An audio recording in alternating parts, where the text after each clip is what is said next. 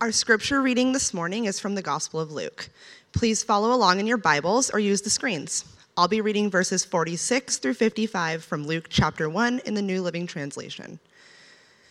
Mary responded, "How my spirit rejoices in God my Savior, for he took notice of his lowly servant girl, and from now on all generations will call me blessed. For the Mighty One is holy, and he has done great things for me. He shows mercy from generation to all who fear him. His mighty arm has done tremendous things. He has scattered the proud and haughty ones. He has brought down princes from their thrones and exalted the humble. He has filled the hungry with good things and sent the rich away with empty hands. He has helped his servant Israel and remembered to be merciful. For he made this promise to our ancestors, to Abraham and all of his children." The word of the Lord. Well, good morning. My name's Julie Steele. I'm one of the pastors here, and I am so glad to be here on this fourth Sunday of Advent to celebrate with you. And today, the title of our sermon is A Time for Celebration. Before we get on with our message, I want a show of hands. How many of you put up outside Christmas lights? Oh, a lot of you do. Okay. Well, have you seen that TV show, The Great Christmas Light Fight? They go all over the country, and people have millions of lights on their houses, and they put them up. They spend all year. I love this show. Putting up outside lights is more important to me than putting up the inside decorations. Just isn't Christmas until that is all done. So here are a few pics of our house. I did post them on Facebook, so if you saw them, so that's one angle. Well, see, we have a reputation in our neighborhood for having the best outside lights. However, this year, our neighbors, kitty corner to us, amped up their decorations. I was not happy about this. A very ugly, competitive side came out in me. I took those added lights as a challenge to up my game. Now, I realized that this is kind of a pride issue, so you can pray for me, but it's probably not going to work because I added a few things just so that I could have this certain level of superiority, as I'm the only one, if you notice, with a Merry Christmas sign. It's in the middle of the front porch there. You can't see it very well. Well, Merry Christmas to my neighbors, right? It is a time of celebration. This morning, we are wrapping up, no pun intended, our Advent series. The first week was a time for encouragement, and we lit the candle of hope. The second week was a time for renewal, and we lit the candle of peace. The third week, last week, was a time for justice, and we lit the candle of joy. And this morning, it's a time for celebration, and we lit the candle of love. Each week, we being Advent people have recognized that as we celebrate the first coming of Christ, the first Christmas with all the decorations and presents and activities, we are actually looking to the future as we are celebrating the second coming of Christ, when we will have lasting peace, lasting joy, and most importantly, lasting love. Mary is the perfect example of what true love looks like. Here is a picture of a Mary that I have. She was a little wooden figure that we found in an antique store many years ago after we first got married. And I just think she is so sweet, and she sits on our tree. And it wasn't until years later that we realized that top part comes off, and there was this really old rosary inside. It is so special. I love that one. You know, we Protestants have minimized the role of Mary, the role that she played in God's redemptive story. Yes, Mary was human, and no, I'm not saying that we pray to Mary, but the fact that God chose her to carry the Messiah, to bring him up, is more than just a little significant. I believe that Mary loved God in a way that few of us can ever come close to. And that is why God trusted her with such a weighty role. We would think that God would choose someone with high social standing, educated, accomplished, But no, he chose the opposite in order to show the reverse of the notion that God cares about worldly values. Mary displayed the unique nature of God's kingdom. She was poor, unmarried, and an outsider to the religious establishment of Jerusalem. Verses 46 to 48 says, "For he took notice of his lowly servant." God looks at the heart, and what God saw in Mary was a young woman whose heart was fully devoted to him. This is a beautiful picture of Mary coming to visit Elizabeth, telling her that the angel had visited her, and Elizabeth is about 6 months pregnant here with John the Baptist, and this is Mary's cousin.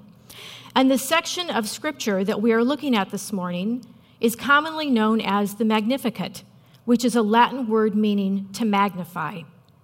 Mary's hymn of praise is in response to her cousin Elizabeth's greeting to her in some previous verses.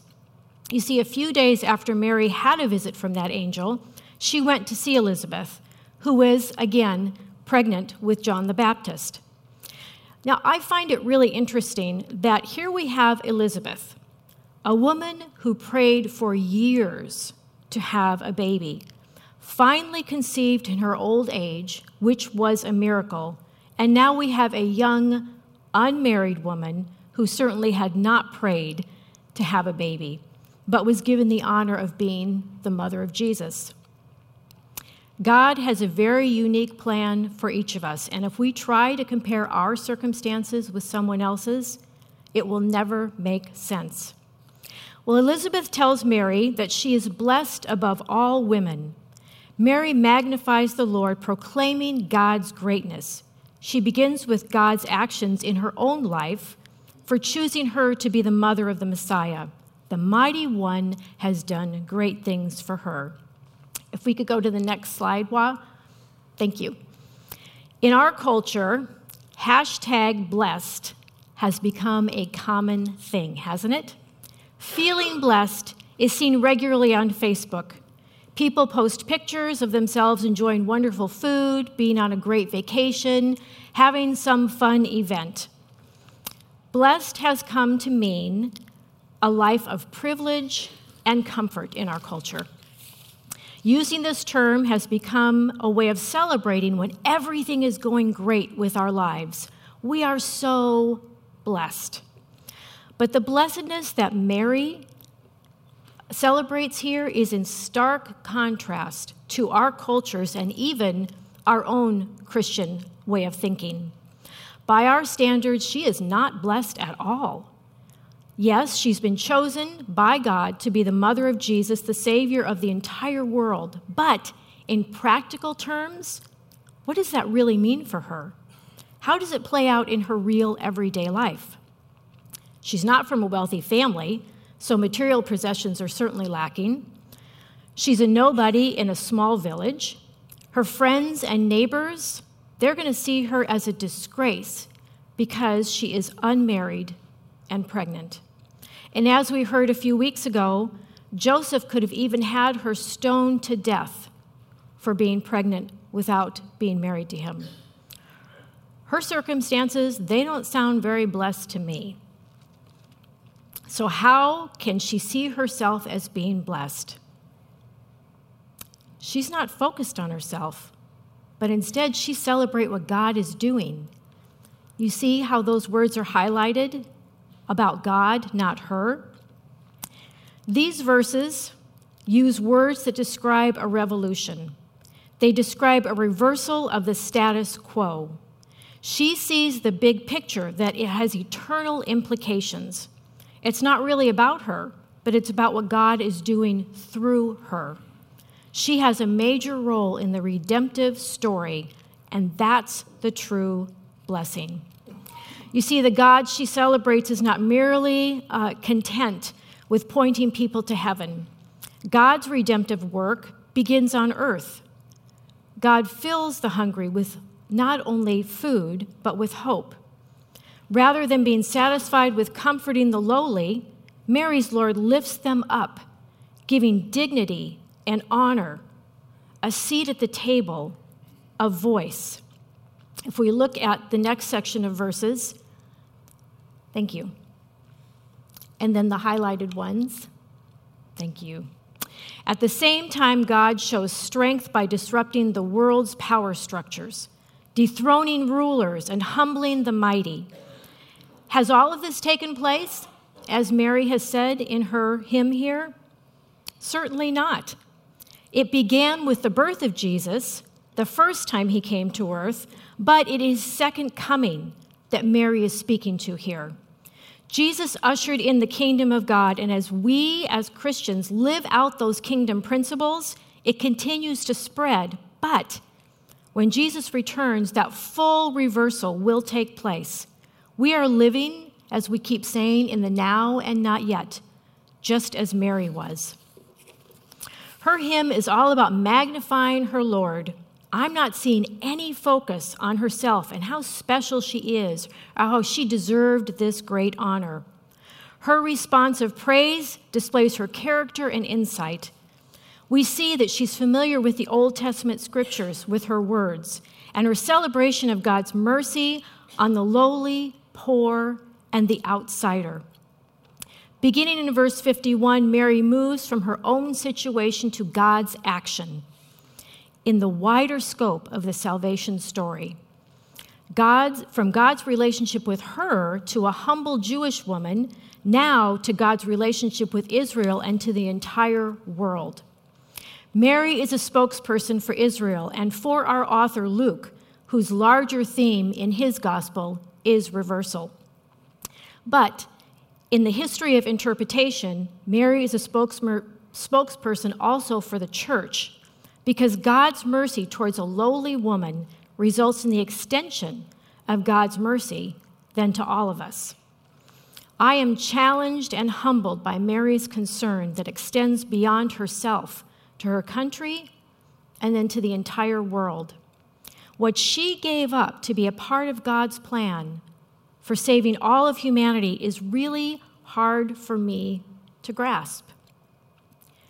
People she would never know, people who did not deserve it, the very people who would eventually hang her son on the cross. I don't think I could do that. I know I couldn't do that. To have that eternal perspective that Mary did requires embracing the reality that our own life is not our own. Let that sink in for a minute. As Christians, we get off track in our relationship with God when we start thinking in terms of me instead of in terms of Him. We wrongly conclude that it's my life, it's my ministry, those are my talents, and that's my money to spend the way I want. Since when is this life on earth about us and fulfilling our own needs and desires? We see God as a God who grants us favors and possessions because we deserve it. We are fine with God's plan for us as long as it doesn't cost us our own dreams, our relationships, or our me time. The God's will is to love and bless me philosophy can subtly creep into our thinking if we don't realign our thinking with Scripture, like Mary did. And just so you know, it's certainly a struggle for me too. Mary was able to celebrate what God was doing because she knew her life was not her own. She was able to praise God because she was more concerned with the salvation of Israel and the entire world than herself. This verse in First Corinthians says it all. Don't you realize that your body is the temple of the Holy Spirit who lives in you and was given to you by God? You do not belong to yourself. Our problem lies in the fact that we forget that our lives are not our own. We were bought with a price, and we belong to God. Jeremiah knew this. He said, I know, Lord, that our lives are not our own.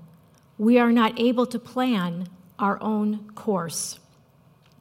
Now, we all have plans, but the reality is God's plan and purpose for each of us is usually very different. I remember as a young adult, I had several plans for my life. One, I was going to be a professor at Georgetown University. I've never been there, and I had no particular subject in mind. It just sounded like a really cool thing to do. Or I was going to marry a rich businessman. I did have someone in mind, and throw great office parties and wear wonderful clothes. That was sort of my shallow period. Or I was going to be single and go out on the missionary field in Africa and just spend all my time working with children. Now, that would have never worked because my limited food choices would have prohibited that, I'm sure. The life I live now is not even close to any of these. I wonder what Mary thought her life would be like before that angel visited her a few days earlier. What did you think your life would be like? The gospel message is never about what I want or what I can do. The gospel message is about what Christ did for me and that I owe him my very life. It's all about being part of God's redemptive work in this world. As Mary found out, that work is not easy, convenient, or even sensible. So what motivated Mary to give up everything to follow God's plan? I think it's the strongest force that exists: love. Her love for God and the belief that God loved her. God would not let her go into ruin. She trusts in God's promises, even though she cannot see how they could possibly be fulfilled. So what about you and me? Do our lives reflect a deep love for God that has us looking beyond our own wants and desires to a world that needs to know the Savior has come and will come again? What might the Lord be asking you to give up to fulfill a greater purpose that he has for you? Pastor Elise has been advertising for a 4th grade teacher since September. Just saying. Whatever God calls you to do, you can be assured that he will equip you no matter how unqualified you think you are. Mary knew that she was a lowly maidservant, but she also knew that her God could do anything. And how about how you define blessed? When things are going great, is that when you're feeling blessed? How can you change your definition and align it to Scripture? That's something that I'm going to be working on. I have come to learn that challenges we go through, they're not just for us. They are for other people. Many of you know that.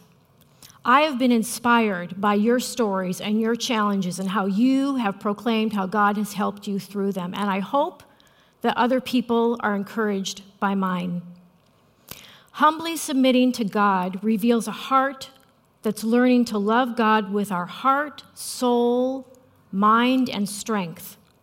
When we choose this path as Mary did, we will find that our response to God's requests are met with praise and celebration, no matter how inconvenient or perplexing they may be.